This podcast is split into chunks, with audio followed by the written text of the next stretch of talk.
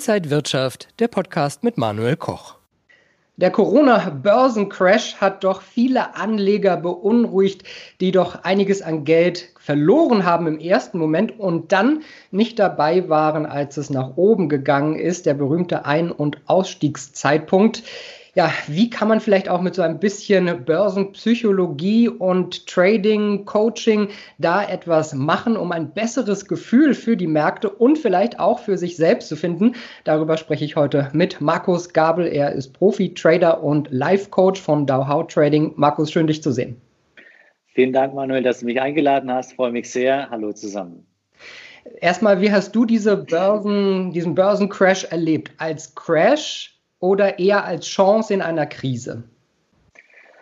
Ähm, für mich als ganz normaler Trade.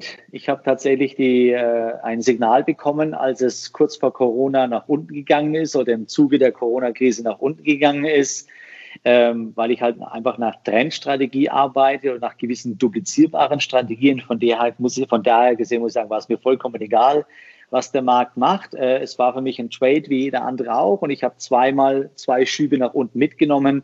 Ich habe nicht, äh, ich habe fast das Hoch erwischt, aber ich habe nicht das Tief erwischt, was mir auch egal war.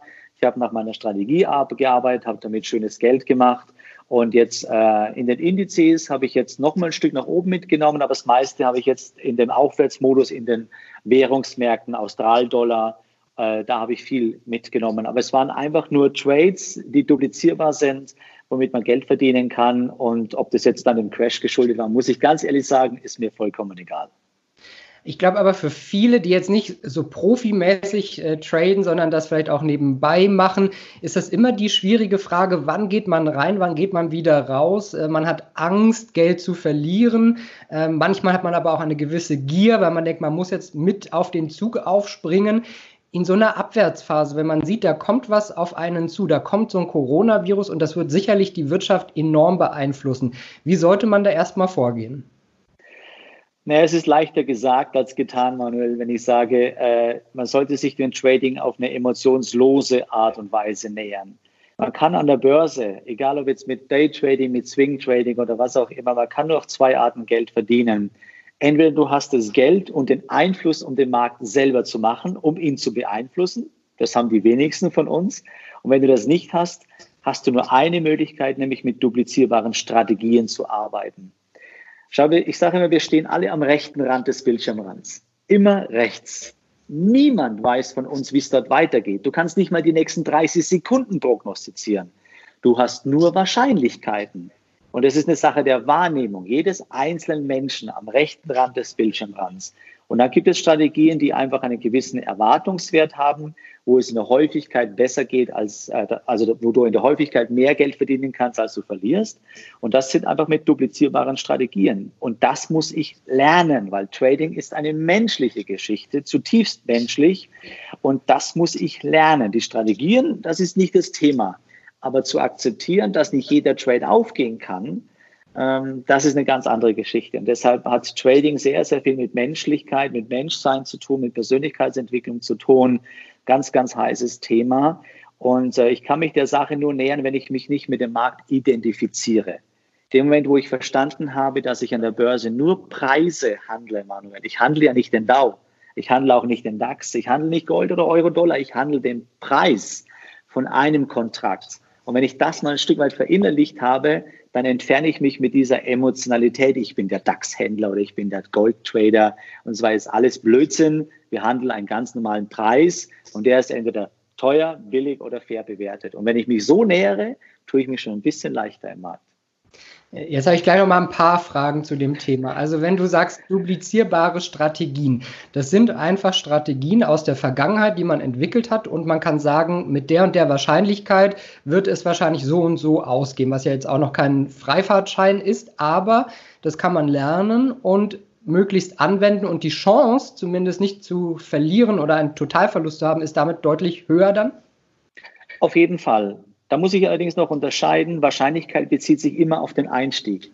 Das Einzige, was ich ja im Börsenhandel, im Trading machen kann, ich kann meinen Einstieg duplizieren mit einer Strategie, die in der Vergangenheit mit einer gewissen Wahrscheinlichkeit funktioniert hat. Wenn ich jetzt sage, mein Handelsansatz ist Trendhandel. Ich versuche, Dow-Theorie aus der Korrektur heraus zu handeln, in einem jungen Trend, möglichst dann den Trend laufen zu lassen. Eine Trendfortsetzung ist statistisch gesehen immer wahrscheinlicher als ein Trendbruch, liegt ungefähr bei 65 bis 70 Prozent.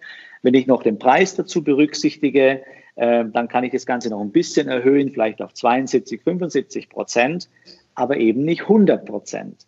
So, und nur das kann ich duplizieren. Ich kann immer nur meinen Einstieg duplizieren. Ich weiß aber nie, wie der Trade ausgehen wird, weil das ist Sache des Marktes. Das ist ja das, woran, woran so viele scheitern, ja, dass sie eine gewisse Erwartungshaltung an den Markt haben. Alexander Elder hat in seinem schönen Buch geschrieben, der Markt weiß nicht, dass du existierst. Er kennt dich gar nicht und er interessiert sich auch nicht für dich. Und deswegen kannst du ihn auch nicht beeinflussen. Aber was du beeinflussen kannst, sagt der Mr. Elder, ist, dass du dein Verhalten beeinflussen kannst. Und das müssen wir lernen, das müssen wir tun. Aber am Ende des Tages entscheidet der Markt, ob ich mit dem Trade mal mehr Geld bekomme, mal weniger Geld bekomme. Ich kann mich nicht beklagen. Ich habe jetzt bis heute Morgen noch 22 Trades offen gehabt und war in der Spitze bis gestern teilweise 81 Prozent vorne. Aber auch nur, weil ich gelernt habe, den Markt entscheiden zu lassen, wie viel Geld das er mir gibt. Mein Einstieg war duplizierbar. Das ist Regelwerk. Und das ist das, was es zu lernen gilt. Aber das ist menschlich, Manuel. Ja, ich kann mir vorstellen, dass es eben äh, doch schwierig ist, die, die äh, Preise, nicht nur die Preise zu sehen, nicht nur Zahlen zu sehen, sondern da sind ja auch immer irgendwie Emotionen äh, mit verbunden. Also wie entscheidest du für dich, das ist ein interessanter Trade und lässt die Emotionen einfach dann beiseite? Emotionen sind an Geld gekoppelt deswegen kommen wir ja auch zum Trading. Ne? Unser, mein Mentor Michael Vogt hat in seinem schönen Buch geschrieben, das große Buch der Markttechnik. Wir kommen wegen des Geldes, wir bleiben wegen der Erkenntnis. So, es ist es die Aufgabe für mich als Trader, die Erkenntnis zu erforschen. Was ist der, die tiefere Ursache, dass etwas funktioniert oder nicht funktioniert? Und Emotionalität ist immer an Geld gekoppelt. Das heißt, wenn der Trade läuft oder nicht läuft, ist immer entscheidend, wie viel Geld habe ich da im Markt drin. Ist dies der Geldfaktor oder der, äh, der Rumrutschfaktor, der mich nervös werden lässt, wenn es nicht für mich läuft? Oder mich nervös werden lässt, wenn es für mich läuft? Glauben es, Manuel, die meisten Menschen haben ein Problem damit, wenn der Trade ins Plus läuft und nicht, wenn er ins Minus läuft. Weil die Stops sind sie gewöhnt, aber sie werden furchtbar nervös, wenn der Trade mal ins Gewinn läuft, wenn der Gewinn läuft. Und der Punkt ist tatsächlich nur, es ist andersrum. Es ist nicht entscheidend, wie viel Prozent, dass du Risiko fährst pro Trade. Das ist völlig Quatsch. Entscheidend ist, wie viel Geld steckt da dahinter. Du kannst auch gerne 10% pro Trade gehen. Wenn da eine Geldsumme dahinter steht, die dich ruhig schlafen lässt, die dich nicht eingreifen lässt, dann ist es in Ordnung. Und das ist der Geldfaktor, der da dahinter steht. Und der Geldfaktor, das ist der, der dich nervös werden lässt oder emotional werden lässt. Und deshalb musst du vorher überlegen, welche Summe Geld ist für mich als Markus Gabel, für mich als Mensch die Hausnummer, wo für mich das Limit ist, die Grenze, sind es 30 Euro, 40 Euro, 100 Euro. Das ist eine entscheidende Hausnummer. Und dann darf ich noch einen groben Fehler hinzufügen, den die meisten Trader machen. Sie sagen zwar, ja, ich bin bereit, 50 Euro pro Trade zu verlieren. Sage ich, super, finde ich klasse. Wer sagt denn dir, dass der nächste Trade ein Gewinner wird? oder der übernächste Trade. Du hast nur eine Wahrscheinlichkeit von 60, 70 Prozent.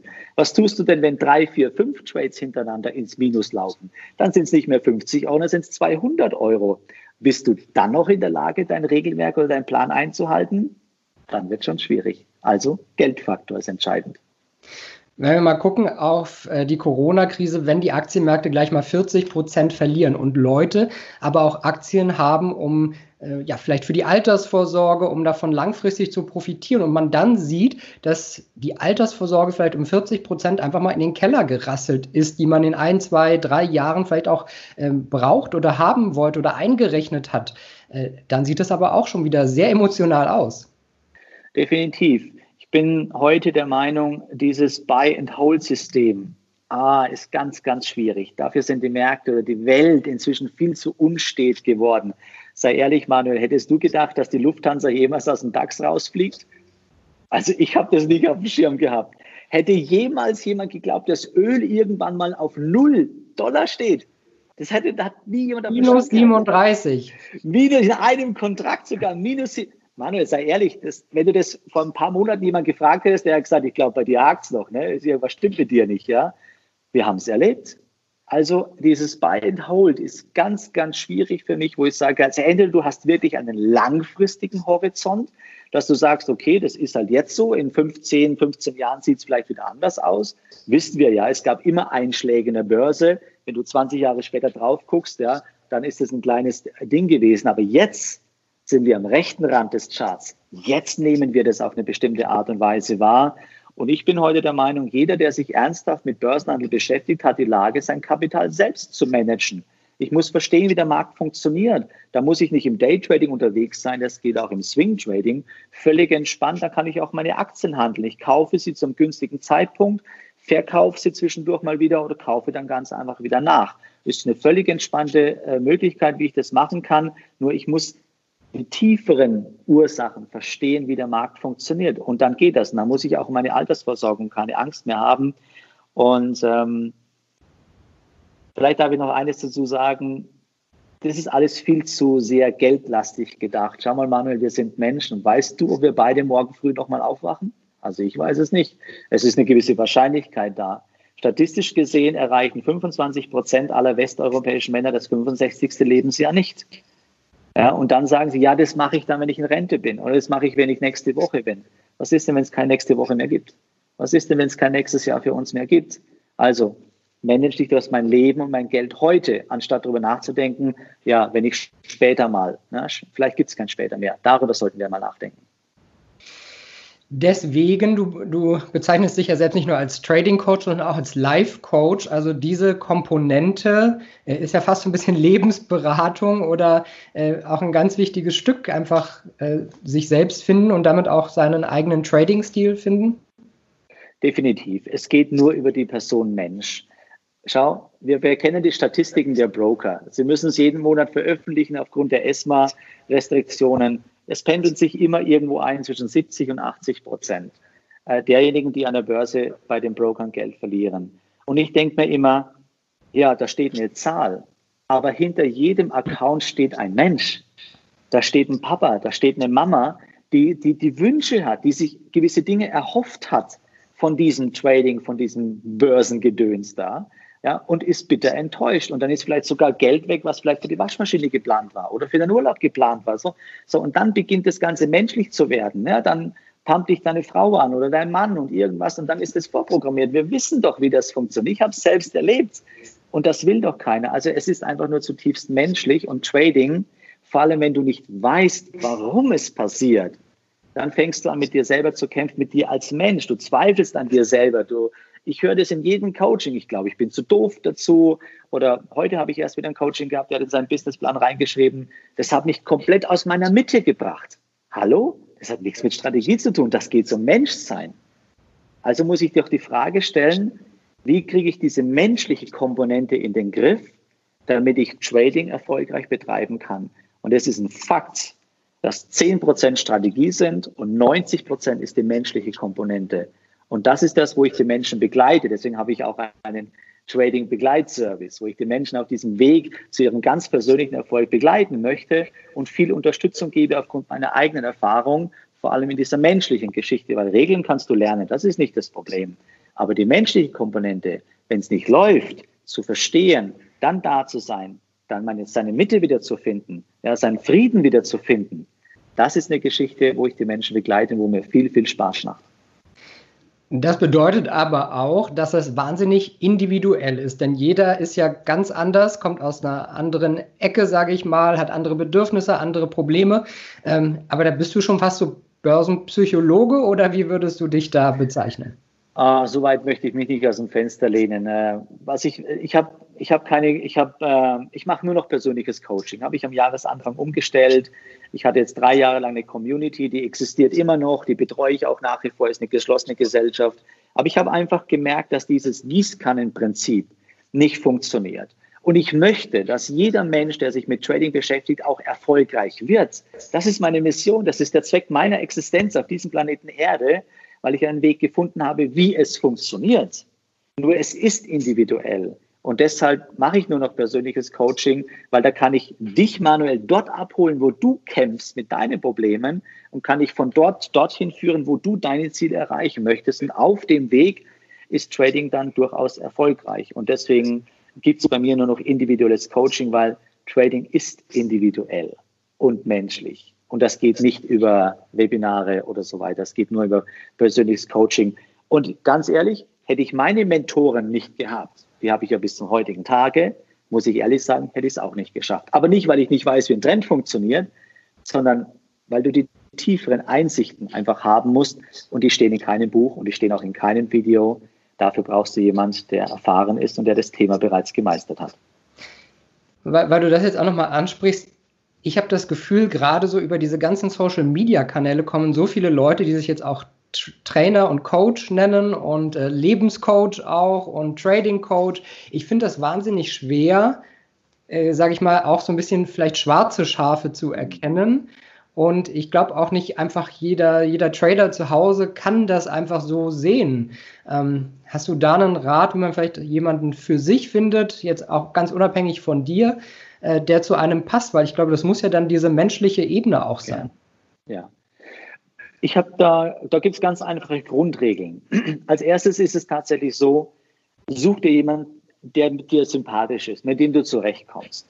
Deswegen mache ich zum Beispiel auch vor jedem Coaching immer erst ein, erst, ein kostenfreies Erstgespräch. Kann man auf meiner Homepage buchen, weil ich erstmal herausfinden möchte, kann ich überhaupt mit dem? Ja? Oder kann der Kunde mit mir, wenn der mich nicht mag, ja, dann kannst du goldene Dukaten im Keller haben, dann wird das einfach nichts. Es muss menschlich passen und wenn es nicht passt, ist es in Ordnung. Dann passt vielleicht Jens Rabe oder dann passt vielleicht, äh, was weiß ich, äh, dann vielleicht, wann haben wir denn noch hier, äh, Mario Lüdemann oder sonst, es gibt ja genügend äh, gute Coaches rund um, rund um den Erdball. Und äh, die zweite Komponente ist, lass dir Fakten zeigen. Lass dir zeigen, was derjenige tatsächlich gemacht hat. Lass dir ein Konto zeigen, wo, äh, wo eine Performance für die letzten ein, zwei, drei Jahre drauf ist, dass das auch wirklich funktioniert, was er selber auch sagt. Das heißt, das muss ich ja irgendwo nachweisen können. Meine Konten stehen alle stehen äh, öffentlich, bis auf die auf die Vermögensverwaltung, das darf ich nicht. Ja, aber meine Konten sind einsehbar. Übrigens, da ist kein großes Konto notwendig. Ein Coach muss keine 100.000 auf dem Konto haben oder 50.000 oder sonst irgendwie, um zu beweisen, dass er traden kann. Da genügt auch ein kleines Konto. Ja, es ist, muss nur ersichtlich sein, dass der live tradet, weil sonst fühlst du es nicht, was am Markt abgeht. Also das ist eine ganz, ganz entscheidende Komponente, wo ich sage, lass dir einfach zeigen, was er hat oder was er in den letzten zwei, drei Jahren gemacht hat. Nicht die letzten drei Monate, sondern wirklich ein, zwei, drei Jahre. Lass dir zeigen. Und wenn dir ein Coach seine Performance nicht zeigen kann mit einem Echtgeldkonto, dann solltest du dir halt die Frage stellen, wie viel Wahrheit steckt da dahinter? Kann mir der echt was beibringen, wenn ich mein eigenes Geld verliere und meine Frau mich gerade angeschrien hat, weil ich wieder 100 Euro verloren habe. Das kann dir keiner erklären, der es nicht selber erlebt hat, Manuel. Also das sind so zwei, glaube ich, entscheidende Punkte, wo ich sage, daran kann man einen guten Coach ausmachen. Kann er mir es erklären, dass ich es verstehe oder ergeht er sich in irgendwelche mathematischen sonst irgendwas, dass ich in der Raketenwissenschaft studiert habe, muss um es zu verstehen. Ja, hat eine nachweisbare Performance, wie gesagt, muss kein großes Konto sein und passt auf der menschlichen Ebene. Und dann ist das von Erfolg gekrönt. Wo siehst du denn momentan im Markt Chancen? Jetzt vielleicht noch so ein paar äh, Tipps zum Ende des Interviews. Gibt es so ein paar Bereiche, wo du sagst, da ist noch Luft nach oben? Aber jetzt schwierig. Ganz, ganz schwierig. Äh, ich habe jetzt einen großen Schwung nach oben mitgenommen. Vorhin ist meine S&P-Position ausgestoppt worden mit, glaube ich, 6% plus. Ich denke, wir, son, wir, wir haben jetzt ein, wir haben Allzeithoch am Freitag erreicht im Nasdaq. Ne? Das musst du dir erst mal vorstellen. Ja, nach sechs Wochen Crash haben wir Allzeithoch wieder erreicht. Also momentan habe ich so dieses Gefühl, die Märkte haben ein Haus gebaut, aber das, das, das Fundament besteht aus Papier. Also es bedarf eines Funken und das fällt wieder zusammen. Und deswegen kann ich mir vorstellen, dass wir in den nächsten vielleicht sogar Wochen die ersten Short-Chancen in den Märkten wieder sehen werden, sodass man auf dem Weg nach unten wieder auch was mitnehmen kann. Da gibt es schon einiges. Man muss nur eine Strategie dazu haben, die öfter funktioniert, als es nicht tut.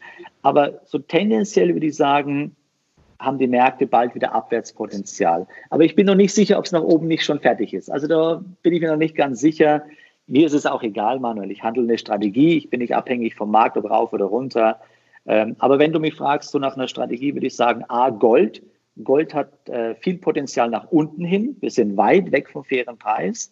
Und die Märkte sind einfach nur definitiv überlaufen, überkauft, überhitzt. Und es bedarf, glaube ich, nicht wirklich viel.